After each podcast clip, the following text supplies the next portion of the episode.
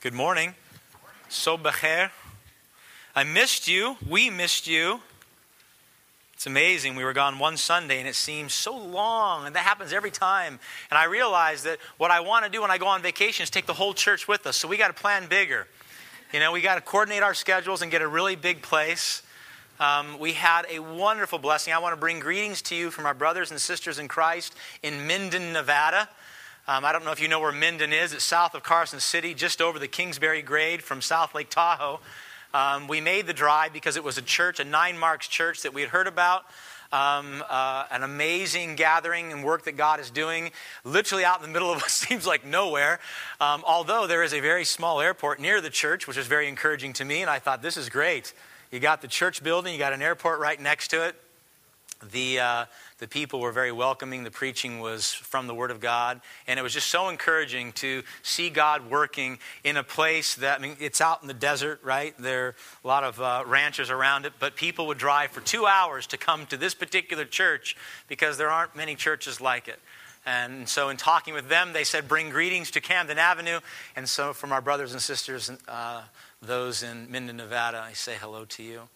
Um, very eager to preach this passage. Not that that should shock you. First John is a passage that the, the entire book is just filled with gems. This is another one, and by God's grace, as we step into verses 1 through 6, um, we will see ourselves being called to examine uh, not ourselves, but others and the teachings from others.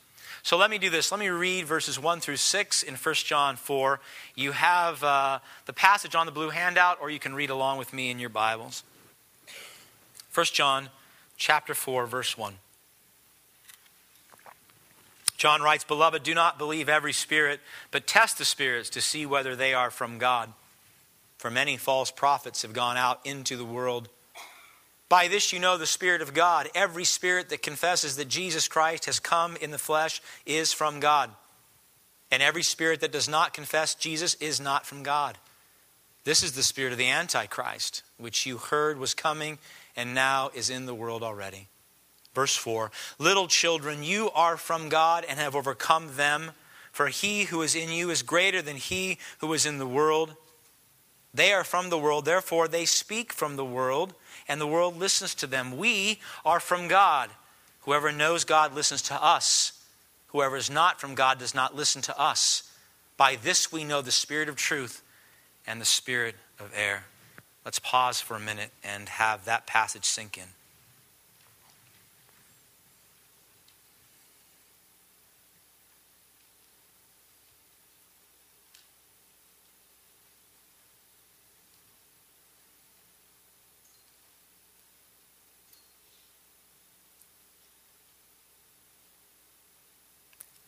Father, cause us this morning to be still and know that you are God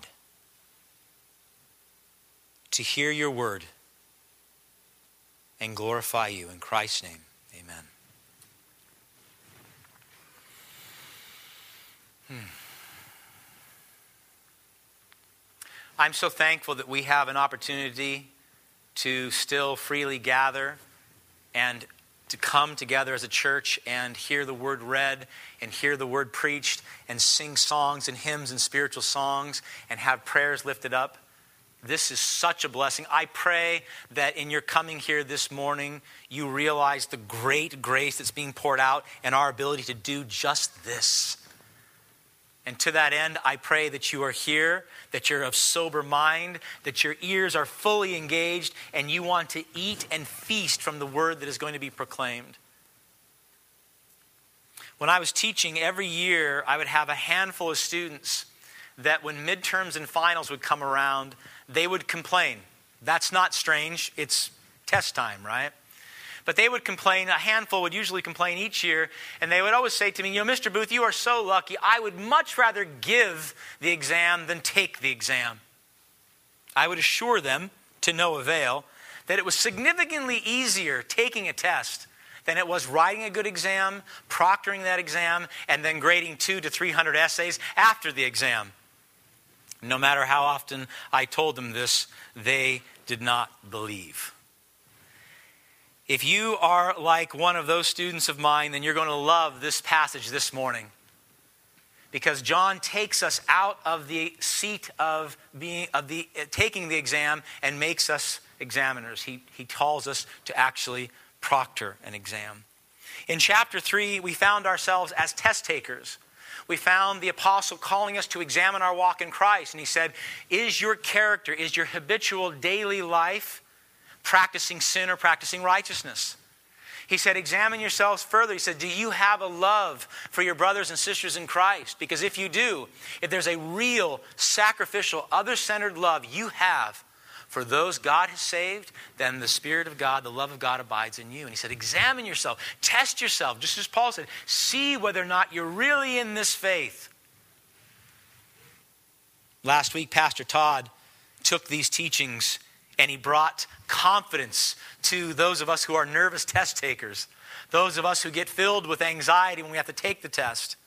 And he revealed to us in verses 19 and 20 of 1 John 3 that our hearts are to be at rest in his presence whenever our own hearts condemn us, knowing that God's grace, God's love, and God's power are much greater than our self condemning hearts. And then this week, the apostle comes and he says, Listen, You've taken the test, you've examined yourself in light of Scripture, in light of your love for one another, in light of your own righteousness and sin. And he says, And now I want you to step on the other side of the table, and I want you to examine. I want you to examine those teachings that are coming from other people, and I want you to test them. And I want you to know what is true, and I want you to know what is false so that you won't be misled. He calls us to do three things this morning. One, he says, I want you to give a test. Two, I want you to use the right answer key. And three, I want you to grade the exam. Give a test, use the right answer key, and grade the exam. Giving the test. Point number one, look at verse one. John says, Beloved, do not believe every spirit, but test the spirits to see whether they are from God for many false prophets have gone out into the world. I, he starts with a term of endearment. He says, beloved. And then in verse 4, he says, my children, my little children. He is so concerned. You know, the apostle speaks as a father to his children who loves them and wants to protect them and guard them. He says, don't be misled. He says, don't be gullible. Don't believe everything you hear. There are lots of people saying lots of things that do not align themselves with the Word of God. There are lots of pastors and preachers and teachers inside the church and outside the church who are saying things that God did not say. And they're attaching it to His name and they're claiming to be Christian. He says, Don't be gullible. Don't believe everything you hear. Why? Because many false prophets have gone out into the world. There was a man that was actually a contemporary of the Apostle John in Asia at the exact same time, most scholars think that John was writing this letter. His name was Cerinthus. And Cerinthus was a really interesting heretic. He was both a Judaizer and a Gnostic. Hard one to put together. But he believed, as the Judaizers did, that, that there's no way that God came in the form of a man and was immaculately conceived by virgin birth. So he argued that Joseph and Mary were Jesus' biological parents. There was no supernatural intervention to bring the God man to life in the womb of Mary. He was also a Gnostic in that he believed that at the baptism of our Lord, that the Spirit of Christ, as he called it, came down descended upon Jesus and was there during his life to help Christ reveal God the Father to us and perform many miracles. But before the arrest, before the persecution, and before Jesus' death on the cross, that spirit left him. And so Jesus died just as a man. This was a prevalent teaching that was making its way through the churches in Asia that we most certainly believe John was writing against.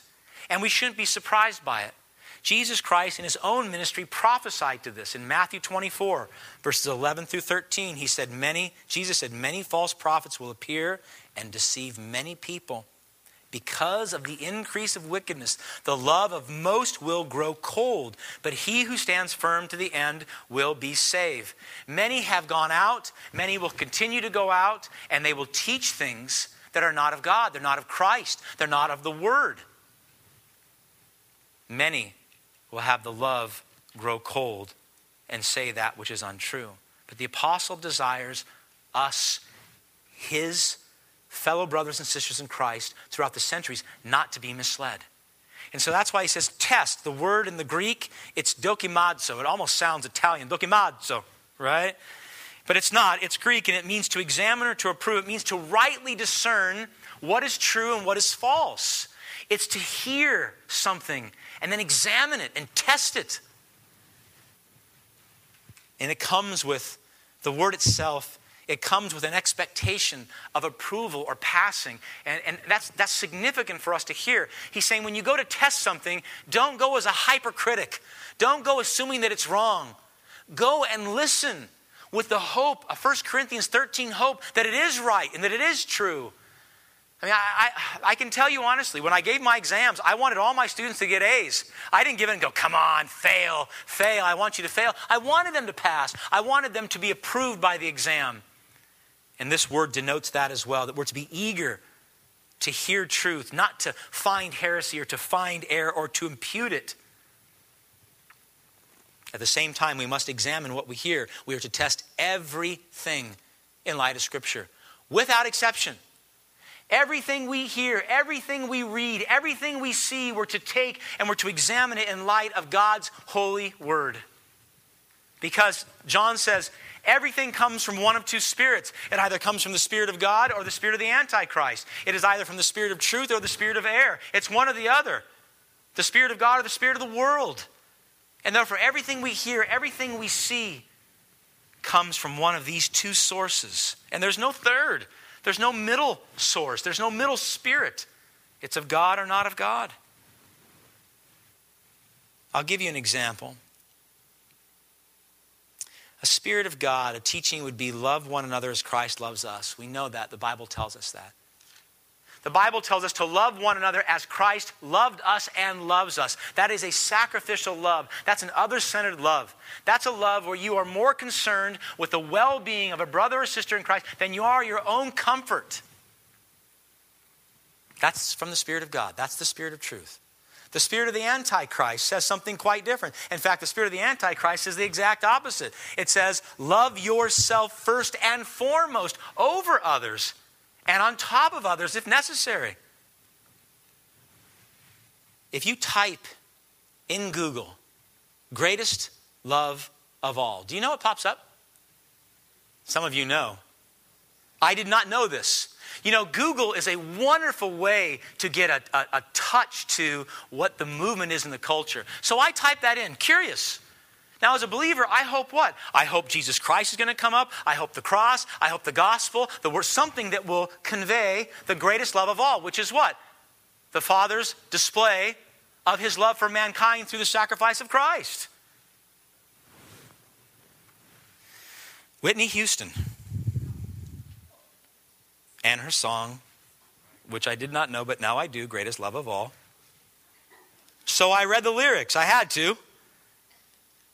I found, listen, this is from the song. This is from, I believe, the chorus. Some of you might know better than I. I found the greatest love of all inside of me. The greatest love of all is easy to achieve, learning to love yourself. It is the greatest love of all. Now that's problematic because that's the exact opposite of what the Bible says. She said the greatest love of all is to love yourself. Now, one teaching is from heaven and one teaching is from hell, right? One is from the Spirit of God and one is from the Spirit of the Antichrist. Now, I'm not saying that Whitney Houston is an Antichrist, but I can tell you what she says is Antichrist. And so, what do we do with that? We hear it and do what? we hear both. In fact, I would say in our culture, in our time, we hear both regularly within the context of the church and outside the church. In the church, you hear, love one another as Christ loves you. Outside, you say, love yourself. That's the greatest love of all. And so you have these competing teachings. How are we to examine them? In fact, we can go further and say we have a constant barrage from various sources channels of information and teaching constantly coming at us, telling us this or that, this truth or that truth. What are we to do with all this information? I mean, we can get really isolated and say, I'm not going to hear, I'm not going to see. Or we can examine what we hear. In Acts chapter 17, Luke tells us of the Bereans. You've heard of the Bereans, yes? Berea was a church in modern day northern Greece that tested the teachings of the Apostle Paul. I'll read to you from Acts 17, verses 11 and 12. The Bereans were of noble, this is Luke writing. He said, The Bereans were of more noble character than Thessalonians, for they received the message with great eagerness and examined the scriptures every day to see if what Paul said was true. Now, this is the Apostle Paul, but they didn't say, well, you know, Paul's an apostle. He claims to be an apostle. They said, we're going to take even what this supposed apostle is saying, and we're going to every day study it in light of God's word. And that's what they did. And it wasn't the New Testament they were studying, it was the Old Testament. And so they took the teaching of the apostle Paul and they weren't hypercritical. I love that. They didn't just dismiss this as a new, strange, unconventional teaching they, they said, you know what? We have, we're not, we have the Word of God. We don't need to be afraid. We'll take this teaching and we'll examine it in light of this. And it says they did it with great eagerness. They wanted to know if it was true. And they did. They tested it, they examined it, and what did they find? It was true. It was the very Word of God as well. And so they submitted to it. In Revelation chapter 2, 2, Jesus said this of the church at Ephesus. He said, I know that you cannot tolerate wicked men, that you have tested those who claim to be apostles but are not, and have found them false. In other words, we see this movement in sacred scripture to take what we hear and examine it and test it, to be a good test giver to take and say, I'll take that. I'm not afraid of what you said. I'm going to take it and I'm going to open up my Bible and I'm going to examine what you said, what you as a teacher said, what you as a professing Christian said. This is the duty of every believer. This is the duty of every church to take the teachings of the pastor, of the elders, of members of the body, of people outside the church, of pastors in other churches, to take everything we hear and submit it to the Word of God. It's a command, it's not optional for us. We cannot listen to a song by Whitney Houston and be okay with that teaching. You cannot say the greatest love of all is love for yourself and love for a brother. You cannot say that. So we must test them and we must hold on to what is true. The Spirit of God, the Spirit of truth, never contradicts the Word of God. Ever. Now, this requires on our part, it requires knowledge, it requires judgment, it requires experience, it requires guidance. All of these things God desires you to have. And so, if you say, you know what, I don't feel competent to give a test. I didn't feel competent taking the test in chapters 1 through 3, and now I feel even more incompetent giving the test. God says, then ask me. Ask me for the wisdom. Ask me for the knowledge. Ask me for the discernment that you might see and hear truth and discern it rightly. Together with other believers in Christ, together with a local body of believers who are also striving to that end, what a glorious work for us. What a glorious thing to take a teaching and bring it into the church and say, This is what I heard. What think you? This is what I've heard. What saith the Word of God? And we open our Bibles together and we be like the Bereans or we're like those in Ephesus. What a glorious thing. I can tell you in 11 years of pastoring, we have dialogued more as a church about non theological issues, a lot of stuff. And some of the stuff's important, some not so important. How great to have, you know, these major pieces come in and for us to have the Council of Camden. The Council of Camden, 2013. What did you render according to the Word of God? There's ample lies out there to deal with, are there not? We are capable as believers in Christ. We have the Word of God, we have the Holy Spirit. You are capable of giving a good exam to what you hear. We as a local church are capable of taking what we hear and examining it in the Word of God and rendering true or false. We are capable. Not becoming hypercritical, not taking hard positions on non gospel centered issues, certainly not smaller doctrinal issues or matters of opinion or preference or style. That's what we argue about most. It's so grievous to me, and at times I know grievous to God. We argue about all the wrong things, and that which we argue about, we never talk about. So we should talk about them. We must be wise and examine carefully what those making claims to truth are saying. We must be wise when we listen to those who have a greater audience than most. Those who have large pulpits, those who have radio broadcasts, those who produce books and articles and magazines and blogs. We must be wise and not give them the benefit of the doubt merely because they have a more prominent name. And yet we do this. Someone will say to you, well, you know, Pastor so and so said this. That's great. Does it align with the Word of God? Well, you know, Pastor so and so down the street, he disagrees with you. Oh, that's great. Why? I want to see it in the Word of God. I disagree with myself if it doesn't agree with the Word of God. And so ought you. We must be wise especially in this age when the influence of more prominent speakers and teachers, those who profess Christ and claim the title Christian, who have books whose ideas are filled in novels and magazines and newspapers and make their way into our everyday conversation. I hear brothers and sisters saying things. I'm like, oh, I know where you got that. That's a Carson quote. That's a Keller quote. That's a Piper quote. And the question is does that align itself with the Word of God? Are we hearing God speak to us, or are we hearing a more prominent Christian figure? What are we Christians to do with the Whitney Houstons and the Barack Obamas and the D.A. Carsons and the Tim Kellers and the John Pipers? What are we supposed to do? Go back to verse 1 again. Go back to it because it's good. It says, Do not believe every spirit, but test the spirits to see whether they are from God. Test them. And I would argue the more prominent someone becomes within Christianity, the more you ought to test them. Because the more apt you are to believe what they say because they have a name behind them. Test what you hear. Examine for yourselves whether or not their influence and their teaching is from the Spirit of God or the Spirit of air. Because we hear these things often from various places and conscious of it or not, they make their way in.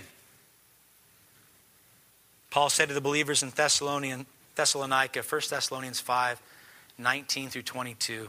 So succinct, but so good. He says, Do not put out the Spirit's fire. Don't be hypercritical. Do not treat prophecy with contempt. Don't just discount what people are saying. And he says in verse 21 Test everything, hold on to the good, and avoid every kind of evil. Test everything. Hold on to what's good and get rid of the evil. And that's glorious because that means that you, in the power of Christ, are free to hear what people have to say and then take what's right and discard what's not.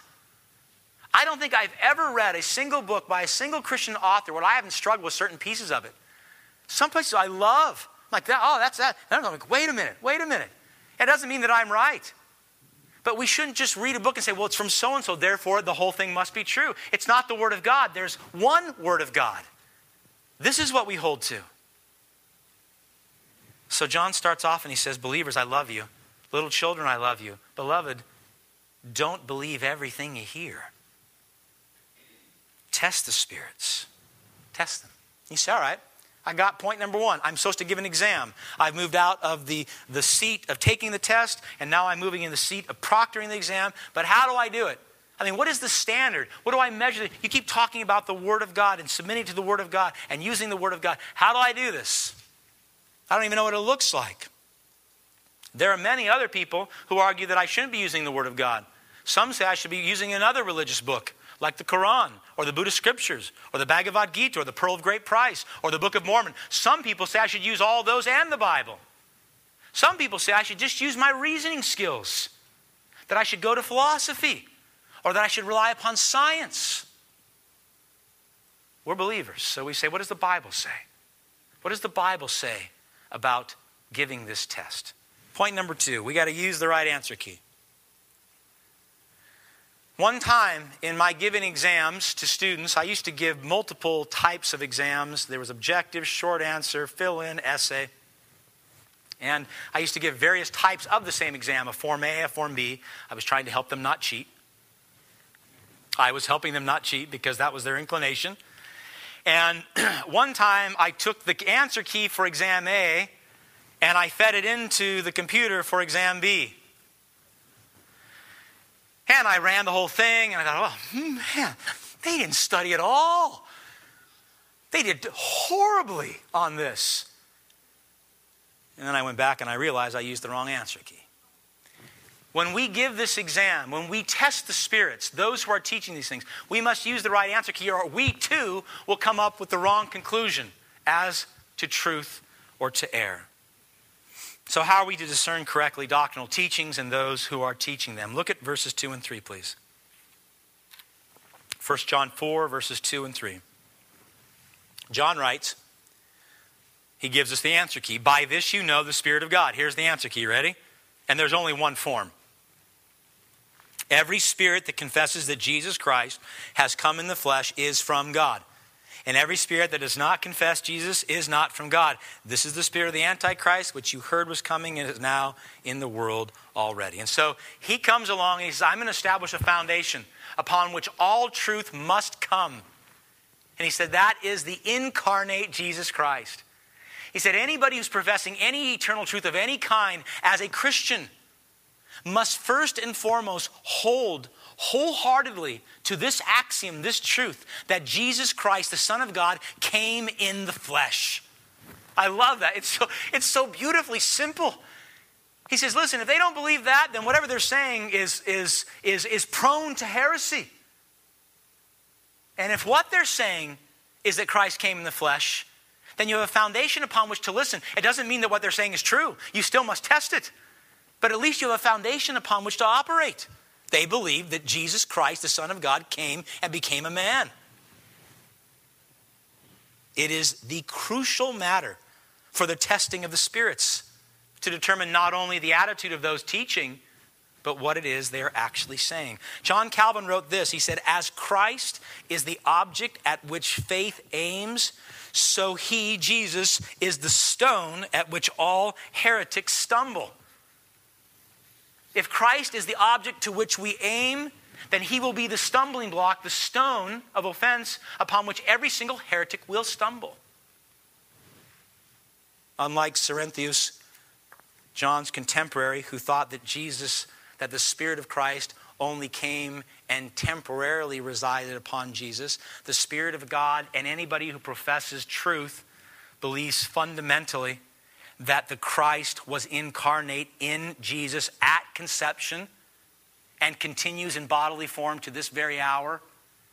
We believe that Jesus, the Son of God, the holy second person of the holy triune God, came and he entered Mary's womb by immaculate conception, that he was born, that he lived as a man, that he died as a man, that he rose from the dead as a man, and yes, in miraculous form, in bodily form, he ascended as a man. What a sight. What a sight. They're all standing there, and there goes Jesus in the body. Away he goes.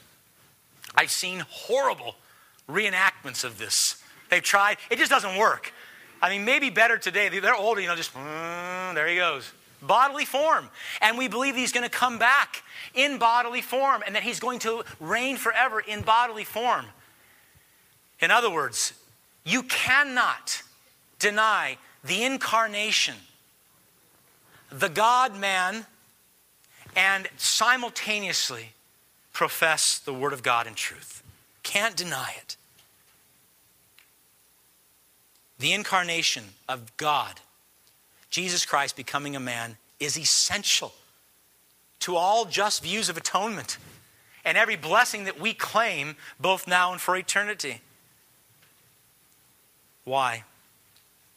If the Son of God was not truly of man, if Jesus Christ did not, as the God man, climb upon that cross and die for our sins, then the entire Bible, the entire system of redemption, of God redeeming mankind, falls apart. The whole thing.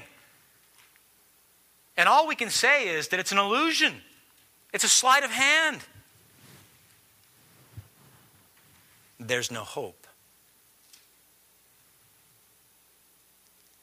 Verse 2 Every spirit that confesses that Jesus Christ has come in the flesh is from God. Every spirit that does not confess Jesus Christ coming in the flesh is not from God.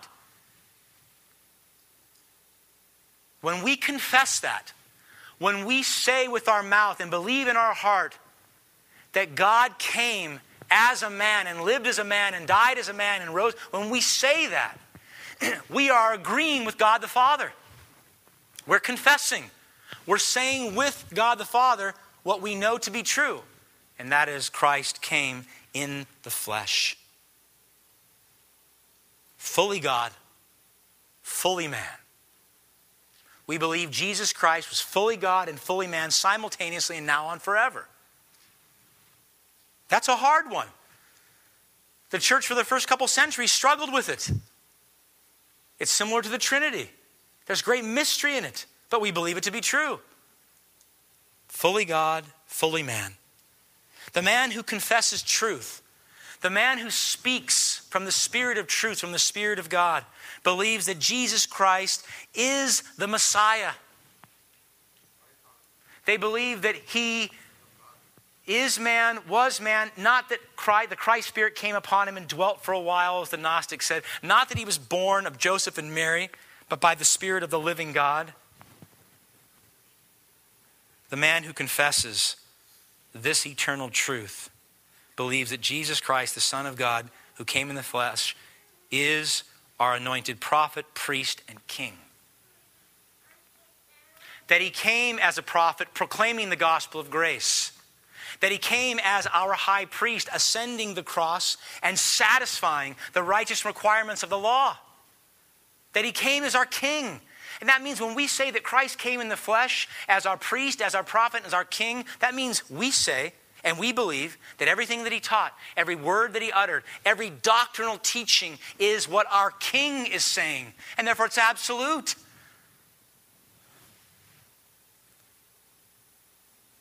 And John says, Whoever owns and declares this system of truth, that Christ came in the flesh, that he is our prophet, he is our priest, and he is our king. Anyone who claims this system of truth is from God, and anyone who does not claim it is not.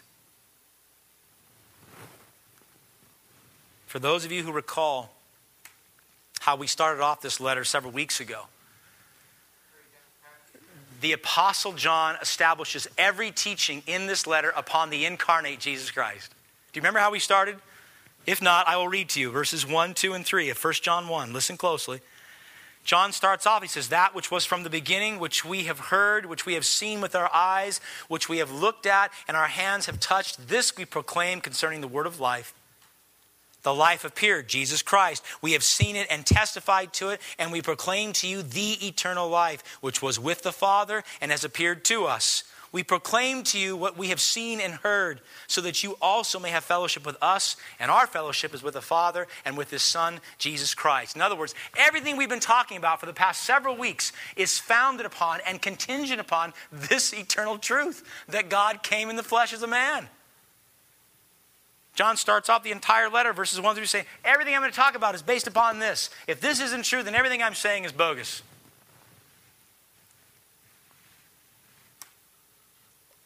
What have we heard thus far? What have we heard in these last three chapters? What hope have we gleaned? Can I just go over a few with you? Every single one contingent upon the incarnation of Jesus Christ.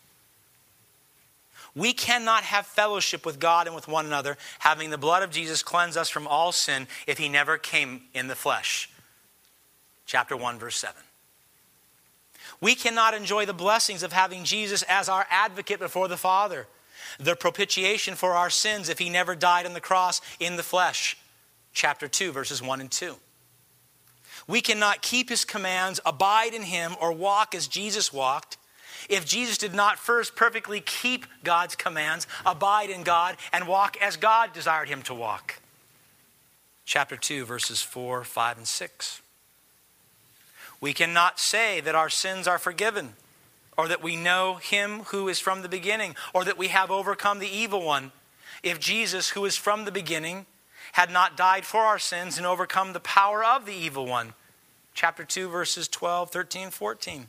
We cannot enjoy the anointing of the Holy Spirit if the Son had not first risen from the dead, ascended to heaven, and sent the Holy Spirit on his behalf. Chapter 2, verse 20. We cannot confess the Son and have the Father as well if the Son never came for us to confess. Chapter 2, verse 23. We cannot have and enjoy the promise of eternal life if Jesus, the Son of God, did not die in the flesh to destroy the power of eternal death. Chapter 2, verse 25.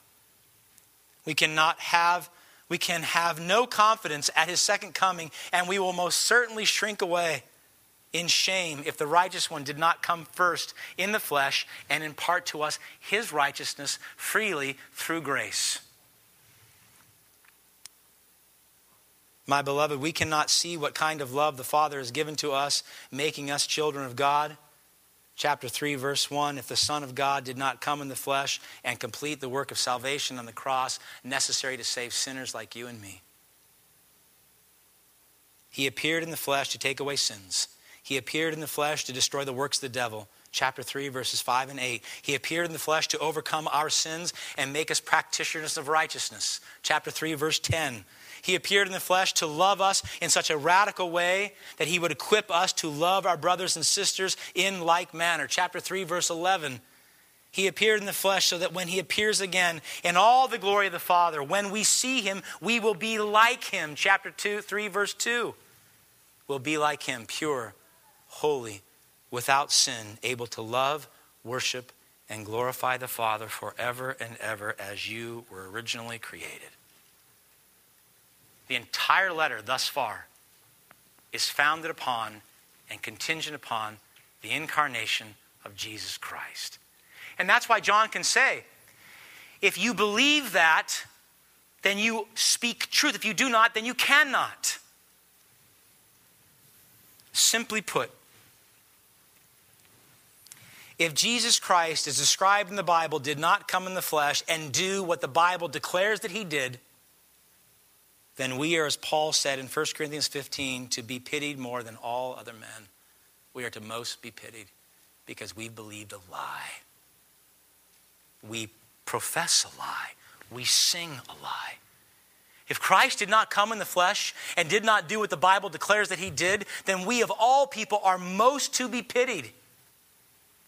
But if he did, if Christ came in the flesh and lived the life that we were supposed to live and died the death that we were supposed to die, if he did rise and he did ascend into heaven and he did send his Holy Spirit, and if he saves sinners, those who recognize the holiness of God, those who come before God pleading for mercy and grace, if that's true, then you, of all men, of all women, not most to be pitied, but most to be followed, most to be emulated. What great joy we have with this eternal truth being real. His coming in the flesh means everything, and his not coming changes everything. Many make it their business today to act as guides of the world, speaking and publishing volumes on the direction to go, what is true and what is false. And yet the biblical fact remains. Every spirit that confesses that Jesus Christ has come in the flesh is from God, and every spirit that does not confess Jesus is not from God. Period. We start there, we end there. So, John says, give a test all the time. Two, use the right answer key. What is it? It is the incarnate Christ and everything that entails. You say, well, what if I'm not confident in grading this exam? What if I get all these essays in and here I have the answer key and here I have the essays and, I, and I'm not confident in actually grading them? I mean, the grading is one of the hardest parts. Right? Writing a test is hard. Proctoring, not so much. Grading, difficult. Very difficult. How do we grade the exam? Look at verses 4, 5, and 6. John tells us. He says, Little children, again, bringing confidence and affirmation. He says, Little children, you're children of God. You are from God. And you've overcome them. Overcome whom? You've overcome the Antichrist. You've overcome their teachings. You've overcome their lies.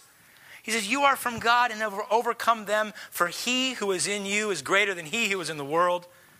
They're from the world. Therefore, they speak from the world, and the world listens to them. We are from God, John is saying. We're from God. Whoever knows God listens to us. Whoever is not of God does not listen to us. By this we know the spirit of truth and the spirit of error. John is, is, is declaring his apostolic authority to hear and write eternal truths. And he says, We, we, myself, and all the other apostles, we're from God. He says, If you're from God, you're going to listen to what we have to say. Because it aligns itself with the gospel testimony and the entire Old Testament. And he said, If you don't agree with us, then you don't agree with God because we're from God. And you say, Well, that's an arrogant thing. You can't say that. I can't say that. The Apostle John could. He stood in the apostolic office.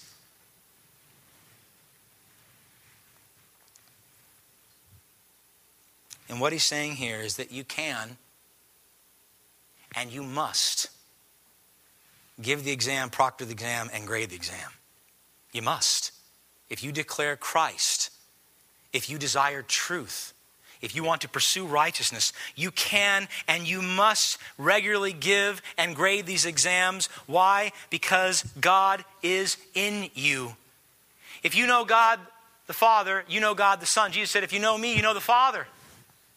And so you have the Spirit of God dwelling in you. And that's why he says, ultimately, you cannot be misled. You may be for a time being, we all are, but you ultimately cannot be. Ultimately, God says, because of the Spirit of Christ dwelling within you, you will discern right from wrong.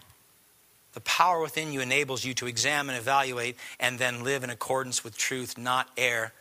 You are a son or daughter of the Father of truth. That is His character, and by His adopting grace, that becomes your character as well. You're not a slave to error. You're not a slave to the Antichrist any longer. You've been set free from that in Christ. How glorious! You don't have to be fearful of being swept away. If you know Christ, the Holy Spirit dwells within you, and you have a Bible in your hand, if you don't ask me, I'll get you one today. Then you have what is necessary to discern right from wrong, truth from falsehood, the Spirit of God and the Spirit of error. You are kept today, this very hour, by the power of God unto salvation. You have been enlightened by the Spirit of God dwelling within you. As a believer, you have all that you need for life and godliness. That means, saints, if, we, if you struggle with this area in your life, if you struggle taking truth and falsehood, hearing this teaching, hearing, you struggle with it, it's not a power issue. It's not an ability issue. It may be a faith issue, it may be a desire issue, but it's not an issue of God empowering you to do this. God never calls us to that which we are unable to do. He calls us to it and then He equips us to do it. And so He says, Here's my word. Here are brothers and sisters to come alongside you. See, we don't do this alone. We're not called to do this alone. We're called to gather collectively and do this together. You're called to hear what I say and preach to you. By God's grace, you go home and you open your Bible and you say, oh, I hope pastor was right. You're going to, right? The word denotes an expectation of approval. I hope he was right. I want him to be right. I'm going to examine what he said. By all means, do that. You ought not trust me. I don't trust me. Do you do that, saints? Don't answer, don't raise your hand, but do you do that? Rhetorical question. Do you take what is preached? Do you take what is taught and submit it to the Word of God? Listen, if it's wrong, then out of your love for me, you got to come and talk to me in love and gentleness and humility, right? But you should bring the Word of God and say, Pastor, I'm struggling with what you said. I can tell you there'll be much fear and trembling in my hearing it because there are many warnings in Scripture about those who teach the Word of God. So if, if you hear something that is not right, you come and you talk to me or you talk to one of the elders and we work this thing out because if I'm wrong out of your love for me, you'll correct me. And if you're wrong out of my love for you, I'll correct you. Why? Because we want to live by the truth. We want to be people of the truth. We want to glorify God in truth. What you cannot say is that you can't. If you cannot discern right from wrong in any capacity, then we must say you do not know God. But if you know Christ, if the Holy Spirit dwells in you, then you have the means to do this. Too much dummying down in the church. In 1 Samuel chapter 17, I'm going to tell you a story. It's not my story, it's a better story. 1 Samuel 17, we're told that the Philistines gathered their forces for war against the Israelites in Judah. Most of you know this, but it's such a great story.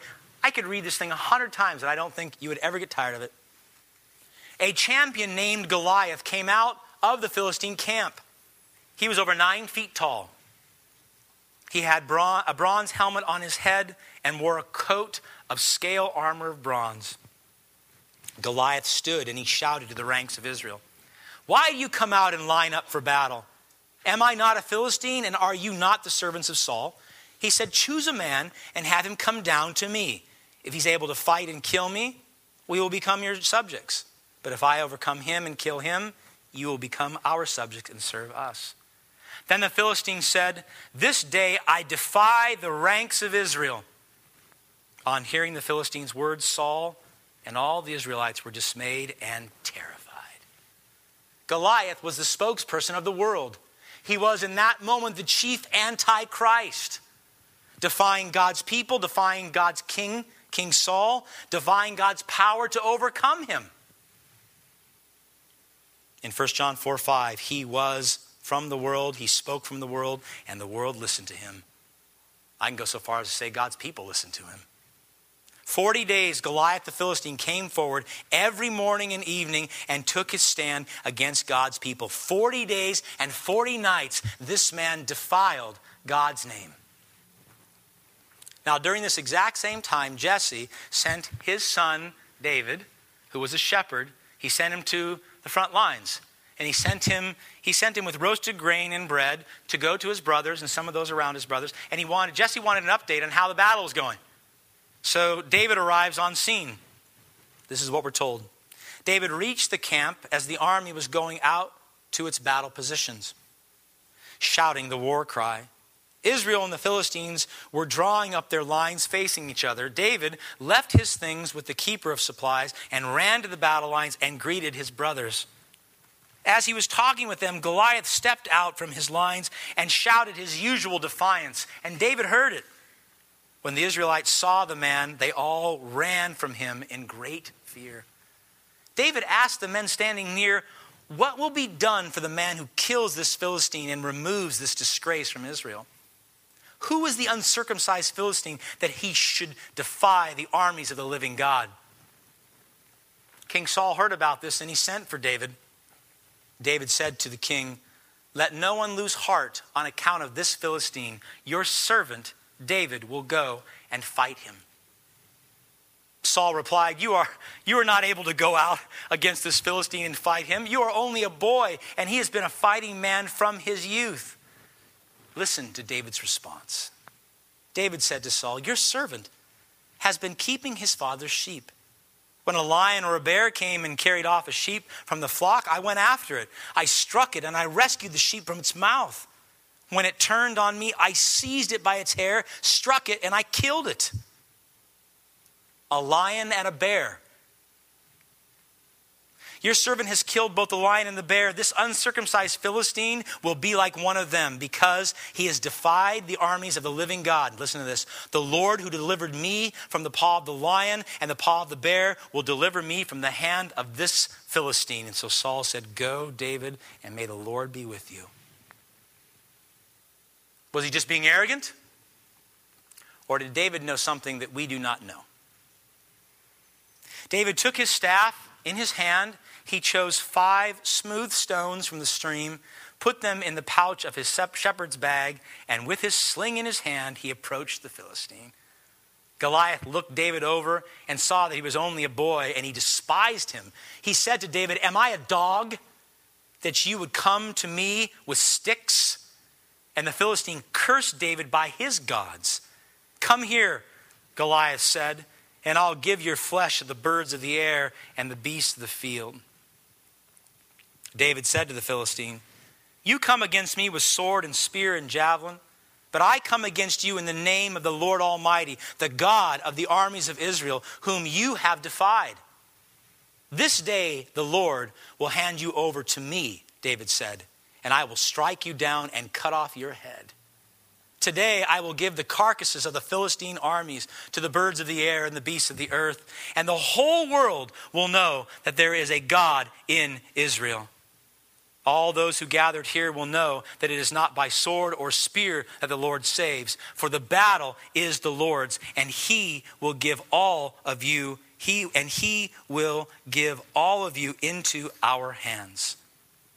David understood centuries earlier what the Apostle John was saying here when he said, Little children, you are from God and have overcome them, for he who is in you is greater than he who is in the world. David knew this.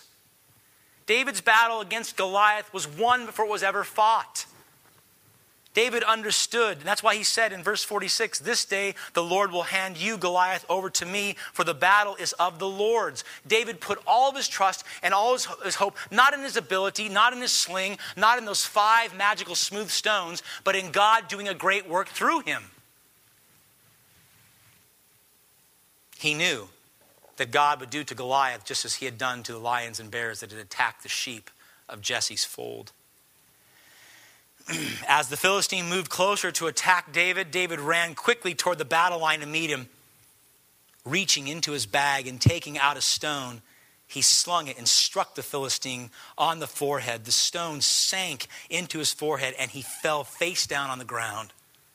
David ran and stood over him. He took hold of the Philistine's sword and he drew it from the, the scabbard. After he killed him, he cut off his head with the sword. Like Goliath, the world comes to us, the media, the false prophets, the false teachers, constantly shouting in defiance against God, in defiance against Christ, in defiance against the church and against the gospel. This constant barrage against the Word of God. And we, as God's people, just like David, have the exact same power through faith to test what they say, to examine it, and to grade it rightly. Regardless of how well crafted, how persuasive, or how sweet sounding their arguments may be, regardless of how intimidating they may be, regardless of the fear they cast out like Goliath, you have been equipped by the Holy Spirit to engage in this battle. And it is a battle. It may not be physical like David and Goliath, but it is a battle for your heart and mind. And it's a battle that rages every single day. Centuries later, the son of David, the greater David, would have to fight as well. He would come against the powers of Satan, sin, and death. He was brought throughout his life into direct conflict with the ways and the wisdom of the world. Every attempt was made to get him off course, to get Jesus to, to not engage in the work of the gospel, to not go to the cross, to not do his Father's will. But like David, Jesus put his faith in the power of God to save him from the depths of the grave, and in so doing, overcame the powers of the prince of this world. In John chapter 12, so assured of this, Jesus said, Now is the time for judgment on this world. Now the prince of this world will be driven out. Jesus knew this by faith. A few chapters later, in John 16 33, he said to his disciples, I have told you these things so that you may have peace. In this world you will have trouble, but take heart. Jesus said, What? I have overcome the world. The world.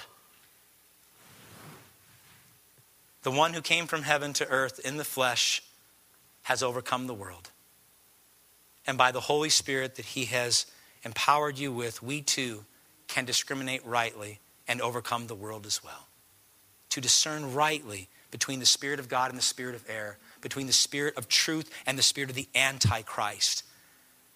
And, saints, the victory lies in the grading. David was not successful until he took out his sling and then cut off Goliath's head. We must rightly grade. We must engage, we must give the test, we must proctor the test, and we must grade the test, unveiling all the designs to, to thwart the work of the church. We must uncover all the lies that we hear to get you or me or our brothers and sisters off track. Exposing all the fallacies set up against the work of Christ and the cross, and disclosing all the beauties, the miraculous beauties and gems of the Word of God.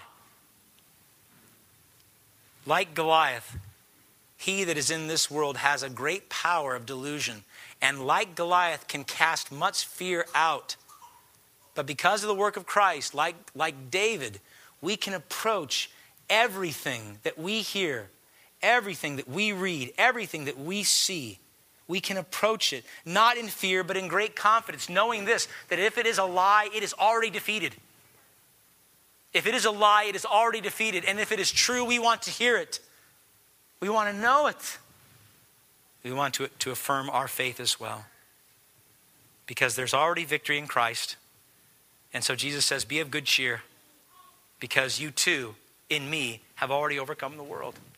You too, in me, have already overcome the world. Look at verse 6 again. He says, We, John says, We are from God. Whoever knows God listens to us. Whoever is not from God does not listen to us. By this we know the spirit of truth and the spirit of error. In other words, he said, There's a language to this. The Antichrist speak the language of the world, and the world listens to them. John says, We're speaking the language of God, and those who belong to God listen to us.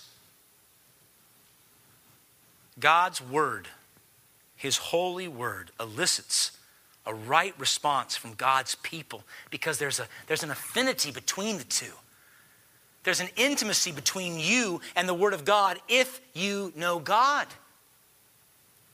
Jesus alludes to this several times in the Gospel of John. In John 8 47, he said, Jesus said, He who belongs to God hears what God says. The Bible. Again, in John 10 27, he said, My sheep listen to my voice. I know them and they follow me. By this we know the spirit of truth and the spirit of error. By what? By knowing God. By knowing God. You know, over the years, um, I've done premarital counseling before a young man and a young woman get married. They are required to spend six or seven painful sessions with me going through Scripture to discern whether or not they have a right understanding of the Word of God and what a covenant marriage is. It's usually not all that painful, right? Sometimes. Uh, with one couple, when going over the biblical roles of husband, husbands and wives in a covenant marriage, the issue of submission became a particular sticking point. Not surprising in light of our culture. This one young lady had been taught by the culture her entire life that there was no such thing as gender distinction of any kind. And any time that gender distinction was used, it was wrong because it was a power play on one or the other. she thought that a healthy marriage was comprised of two people who had equal say at all times in all matters. In other words, she rejected the idea of a head of house, which is what the Bible teaches. In reality, she had been taught and believed in part that women were superior to men and that women should be head of house, although she would never have said this because she was raised in a Christian home. But that's what came out in the dialogue. Fascinating dialogue. So when we went over Colossians 3:18 and more pointedly Ephesians 5, passages that dealt with the biblical roles in marriage, there was a part she loved. When I read to her the role of the man from Ephesians 5 verses 25 to 27, listen. Paul said, Husbands, love your wives, just as Christ loved the church and gave himself up for her, to make her holy, cleansing her from the washing with water through the word, and to present her, present her to himself as a radiant church without stain or wrinkle or any other blemish, but holy and blameless. She loved that. That's, that's fantastic as a role of a husband, to love me in that manner and care for me in that manner. Not so fond of the preceding passage in Ephesians 5 22 through 24 that said, Wives, submit to your husbands as to the Lord. For the husband is the head of the wife, as Christ is the head of the church, his holy body, of which he is the Savior. Now, as the church submits to Christ, so also wives should submit to their husbands in everything. She agreed with the biblical role of the husband, but she disagreed with the biblical role of the wife. Now, that's problematic because otherwise we have an error in Scripture or there was an error in her thinking. So, what did she do? Such a miraculous movement in this young lady's life. She went home and she opened her Bible and she studied Colossians and she studied Ephesians and she studied the gospel. And she said she looked at it. And then she had her fiance, her future husband, come and teach her because that was going to be his role. And so he came in. And then she gathered women in the church and they opened their Bibles and they studied that. Two, three weeks later, we were meeting again in the office doing some more premarital counseling before the wedding date. And she had changed her mind. She had changed her mind that for 22, 23 years had been filled with a lie. And you say, well, how did that happen?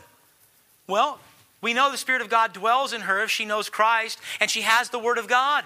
And therefore, when the Holy Spirit of God reveals this truth, we have one of two choices. We either reject truth or we submit to it. And by God's grace, she submitted to it. And she came back, and the dialogue was very different. It was extraordinary.